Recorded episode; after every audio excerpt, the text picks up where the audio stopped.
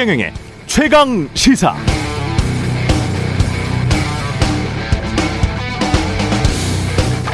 네, 1995년 제가 KBS에 입사했을 때 입사 동기들 중 지역 고등학교 출신이 절반 정도를 차지했습니다.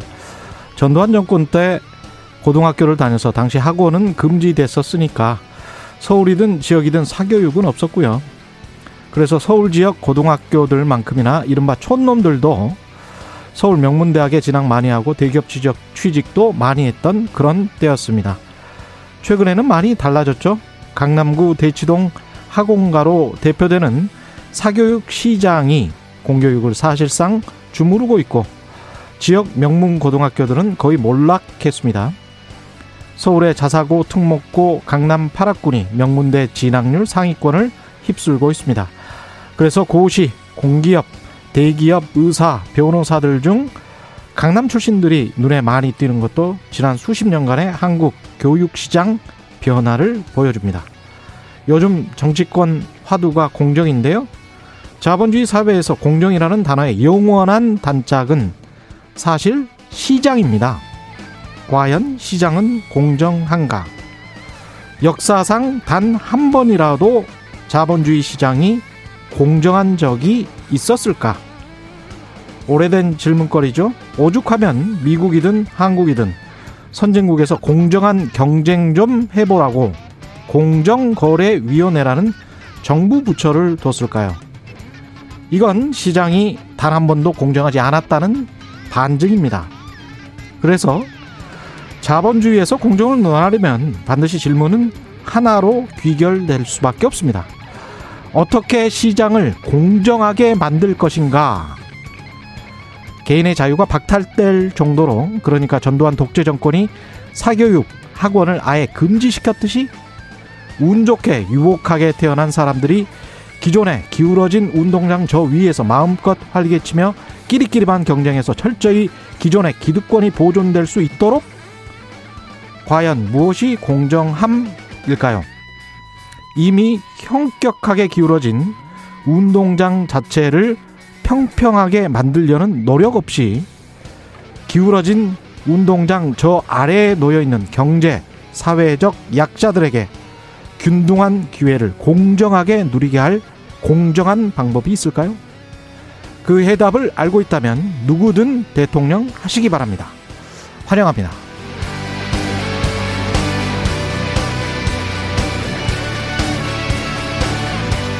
네, 안녕하십니까. 6월 17일 세상에 이익이 되는 방송 최경령의 최강시사 출발합니다. 저는 KBS 최경령 기자고요. 최경영의 최강시사 유튜브에 검색하시면 실시간 방송 보실 수 있습니다. 문자 자면은 짧은 문자 50원, 기본자 100원이들은 샵 9730, 무료인 콩 어플 또는 유튜브에 의견 보내주시기 바랍니다. 오늘 1부에서는 더불어민주당 이동학 최고 청년 최고위원 만나보고요. 2부에서는 권칠승 중소벤처기업부 장관 연결합니다.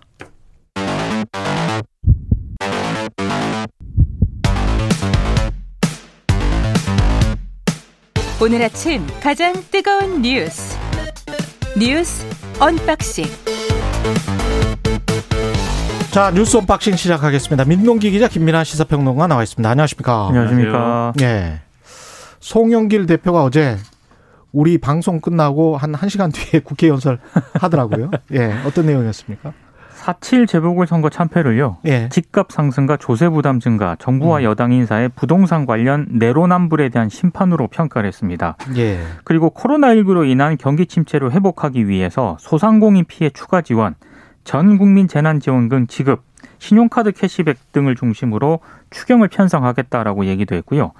그리고 현 시대를 청년 재난의 시대로 규정을 하고 종합적인 대책이 필요하다는 점도 강조를 했습니다. 예. 그러면서 이제 언론의 주목을 굉장히 많이 받았던 게 음. 청년 특임 장관직 신설을 제안을 했거든요. 음. 그러니까 청년들의 주거라든가 일자리, 교육 등에 대한 종합적인 지원은 물론이고 예. 청년들이 정부와 소통할 수 있는 창구가 바로 청년 장관이 되어야 한다 이런 점을 강조를 했습니다. 음.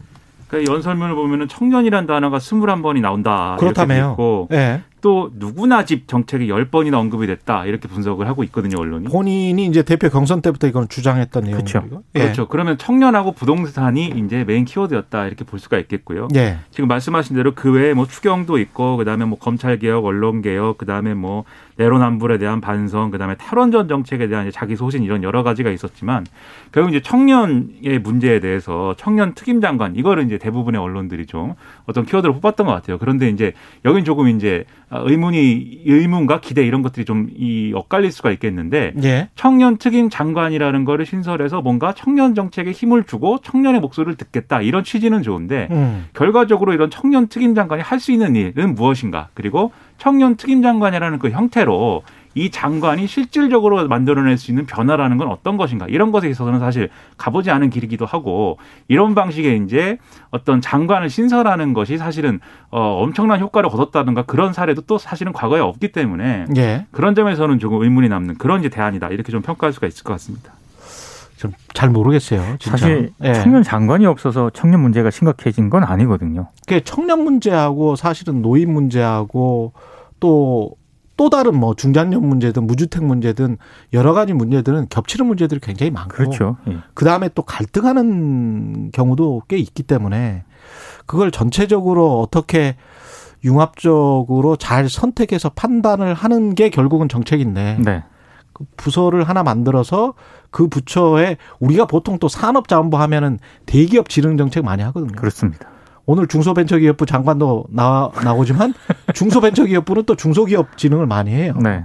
근데 세상 일이 그렇게 딱딱 떨어져 있냐면 꼭 그렇지는 않아요. 또 왜냐하면 중소벤처기업들이 납품하는 곳이 대기업일 경우가 굉장히 많거든요.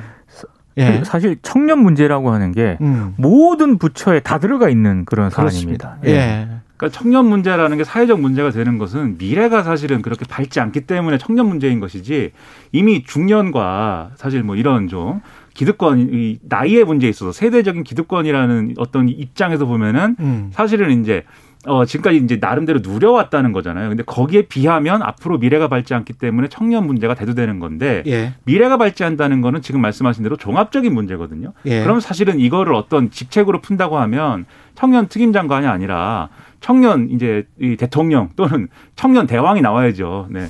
그렇게 해야 사실 풀 수 있는 문제 아닌가 싶은 생각이 들어서 그렇게 해도 풀지는 못합니다. 왜냐하면 그럼 어떻게 해야 됩니까 우리는? 지금은 그 청년 문제 중에서 가장 큰 게 이제 연금 문제나 뭐 이런 것들이잖아요. 그렇죠. 근데 진짜 실제로 연금 문제가 심각해지는 거는 지금 청년 세대가 아니에요. 앞으로 태어나지 않은 진짜 미래 세대예요. 아, 진짜 미래 세대라고요. 어떻게 우울해지네요. 지금 응애 응애 하는 대통령 대통령 출마하십니까? 지금 진짜 네. 그러니까 이게 이익이라는 게 굉장히 나뉘어져 있고 그 다음에 그 전에 해놓은 그래서 이제 그 역사적 경로성을 굉장히 많이 봐야 네, 됩니다. 네. 특히 연금 문제 같은 경우는 그 전에 70대, 80대 어르신들 같은 경우는 사실은 연금을 별로 안 내고 많이 받았던 분들이고 중간에 낀 세대들은 어느 정도 박, 저, 내고 받는 사람들이고 그렇죠. 그 다음 세대들은 더 많이 내고 덜 받는 그런 세대들이잖아요.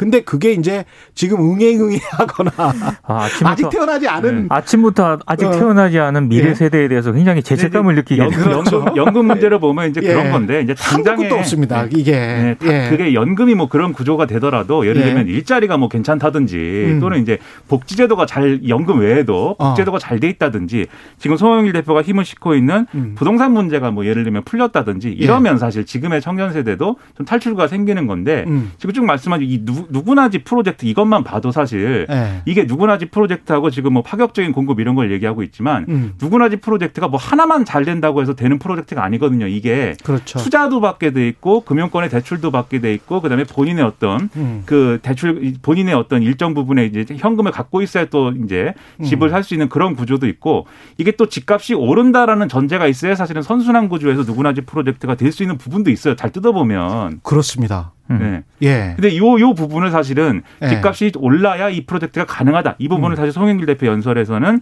좀 그렇게 편, 이, 설명한다기 보다는 음. 누구나 이제 프로젝트, 누구나 이제 프로젝트 투자를 하는 이러한 기업의 경우에 별도의 다른 이제 서비스와 관련된 이러한 사업을 또 해서 이익을 추가로 거둘 수 있는 부분도 있다. 이렇게 설명한 부분도 있거든요. 사실 사람들이 잘 모르고 있는 부분이 있는데 우리나라의 주택연금 제도가 이 집값이 영원히 장기적으로 상승하리라는 계산하에 돼 있는 음. 것이고 네. 기성의 유주택자들이 현금 창출이 안 되거든요. 네. 50대 이상의 순자산을 가지고 있는 사람들 대부분은 주택의 80, 8, 90%가 먹, 묶여 있잖아요. 그렇죠. 그러면 그 사람들이 노후에 은퇴해서 현금 창출하라고 만든 제도가 아주 특이한 한국적 주택연금 음, 제도예요. 네. 그러니까 노후 세대를 위해서 주택연금 제도라는 거를 노무현 이명박 정부 때 만들었습니다.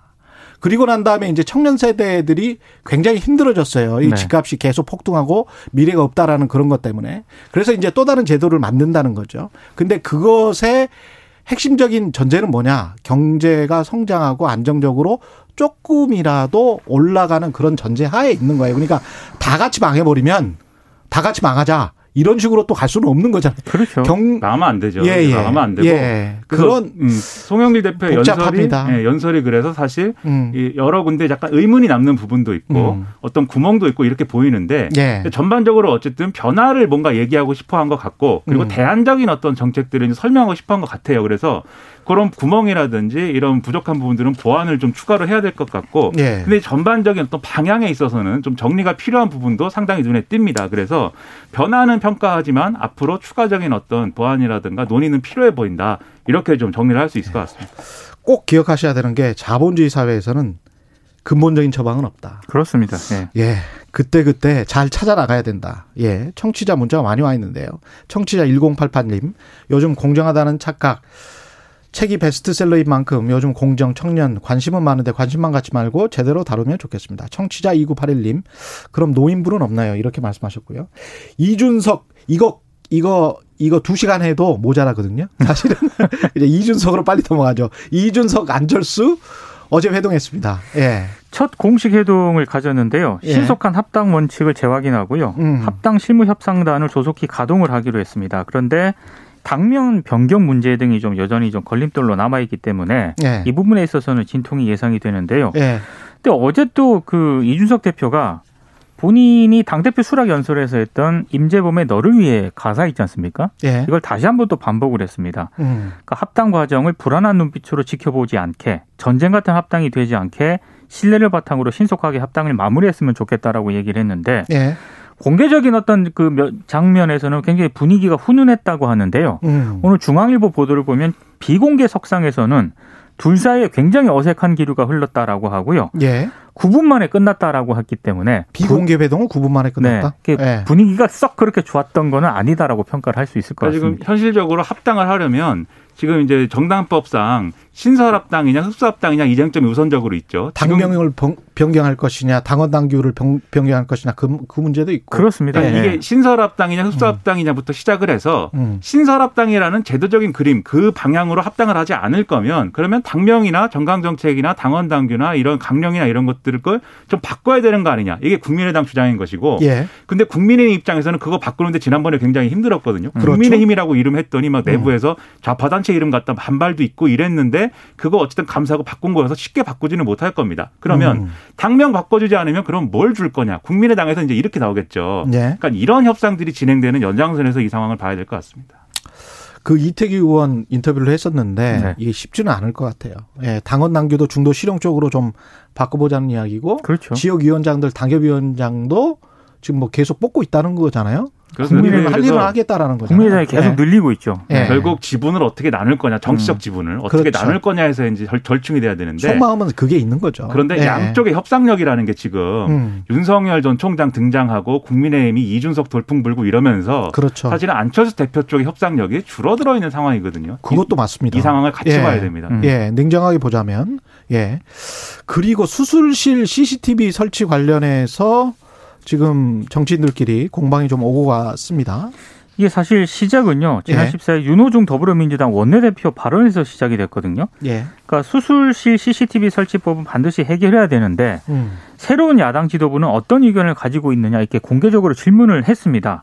그러니까 이준석 대표가 의사들이 굉장히 소극적으로 임할 수 있기 때문에 전문가 의견을 좀 더 청취해보고 입장을 내겠다라고 다소 이제 유보적인 입장을 밝히니까 이재명 경기지사가 페이스북을 통해 가지고요 엘리트 기득권을 대변해 왔던 국민의힘의 기존 모습과 달라진 게 없다고 공개적으로 비판을 했고 여기에 또 이준석 대표가 입법 내용을 찬성하면서 반대하면 악이라는 식으로 야당을 대하는 방식은 용납하지 않을 것이다라고 반박을 하면서 굉장히 좀 쟁점화가 되기 시작을 했는데요. 음. 이렇게 이제 이재명 지사하고 이준석 대표가 공개적으로 설전을 벌이니까 어제 또 민주당 의원들이 굉장히 적극적으로 참전을 하면서 이게 굉장히 지금 정치권에서 논쟁이 지금 핫하게 되고 있습니다. 그러니까 이게 CCTV 수술실에 CCTV를 설치할 거냐의 문제에 있어서는 일정 부분 명분이 있는 이제 제도기 때문에 이런 법안이기 때문에 이런 것들을 이제 처리할 거냐 말 거냐는 여야 간의 중요한 현안인데 여기서 볼 수 있는 게 이준석 대표가 여러모로 이제 정치적인 경륜이나 경험 이런 게 부족하다 뭐 이런 불안감이 있지 않습니까? 예. 더불어민주당이 그걸 이제 좀 이용하려고 하는 그런 정치적인 계산도 있는 것 같아요. 그래서 이런 구체적인 정책적 쟁점에 대해서 계속 던지는 거죠. 이준석 대표한테. 이건 네. 어떻게 생각해? 저건 어떻게 생각해? 이거 처리해야 할 것인데 협, 협조할 거야? 이렇게 던지면 이준석 대표가 뭔가 구체적인 답변을 해야 되잖아요. 예. 근데 여기서 사실은 내곡이 뭐- 나오겠죠. 그렇죠. 예. 모든 사람이 100가지 질문에 100가지 완벽한 답을 할 수가 없거든요. 예. 그럼 여기에 대해서 답이 나오는 걸 또 꼬리에 꼬리를 물고 이렇게 논쟁을 하는 방식으로 음. 이준석 대표의 약점을 좀 공략하려는 그런 어떤 어, 의도가 실린 그런 국면이기도 해서 이걸 어떻게 또 잘 국민의힘이 어, 이준석 대표 혼자만의 힘으로 넘어가기는 어려울 수도 있으니까 잘 넘어가면서도 결국은 국민들의 이익을 지켜주는 그런 결정이 나오는 게 계속 중요하지 않겠습니까? 지금 전반적인 여론은 수술실 CCTV는 설치해야 된다는 거잖아요. 거의 압도적으로 그쵸. 이제 여론이 찬성 분위기가 높거든요. 80% 이상의 여론이라는. 그러니까 민주당 네. 입장에서는 이게 민생 관련 사안인데다가 그렇죠. 지금 이준석 대표라든가 국민의힘 입장에서는 음. 약간 유보적인 태도를 보이고 있거든요. 예. 그러니까 임시국회에서 통과를 시키겠다라는 입장인데 계속 푸시 를 하는데 음. 제가 봤을 때 이준석 대표 스타일도 이번 논란이 확산되게 된 요인 가운데 하나라고 봅니다. 그러니까 공격을 하더라도 예. 당내 의견을 통해서 뭐 이렇게 수렴을 해보겠다라고 하면 되는데 아, 답을 말을, 해버리죠. 말을 네. 짧게 했으면 됐는데. 이준석 대표 예. 스타일이 그게 아니거든요. 음. 자기 답을 해버리죠. 예. 예. 말려든 것 같아요. 제가 보니까. 그래서 그게 뭐 정치적 공방이 있더라도 예. 국민에게 이익이 되는 결정을 서로 예. 했으면 좋겠습니다. 네. 근데 모호한 과거 정치인들의 화법보다 네. 이렇게 본인의 의견을 분명하게 말하고 어떤 근거를 이야기하고 이런 거는 네. 저는 더 좋다고 봐요. 그러니까. 토론과 예. 논쟁은 좋은데요. 예, 토론과 그렇죠. 논쟁은 네. 바람직하다고 봅니다. 그래서 빨리 어떤 서로 간에 합의하고 토론하고 해서 뭐 그 해법을 제시하고 그렇죠. 그게 뭐 돼야죠. 승, 어, 뭐, 뭐라고 해야 될까요? 이게 아, 합의안이 음. 도출이 되면 네. 그게 이제 좋은 거니까. 그렇죠. 예. 그래서 결과가 좋으면 모두에게 좋을 겁니다. 예, 알겠습니다. 뉴스 unboxing 여기까지 하겠습니다.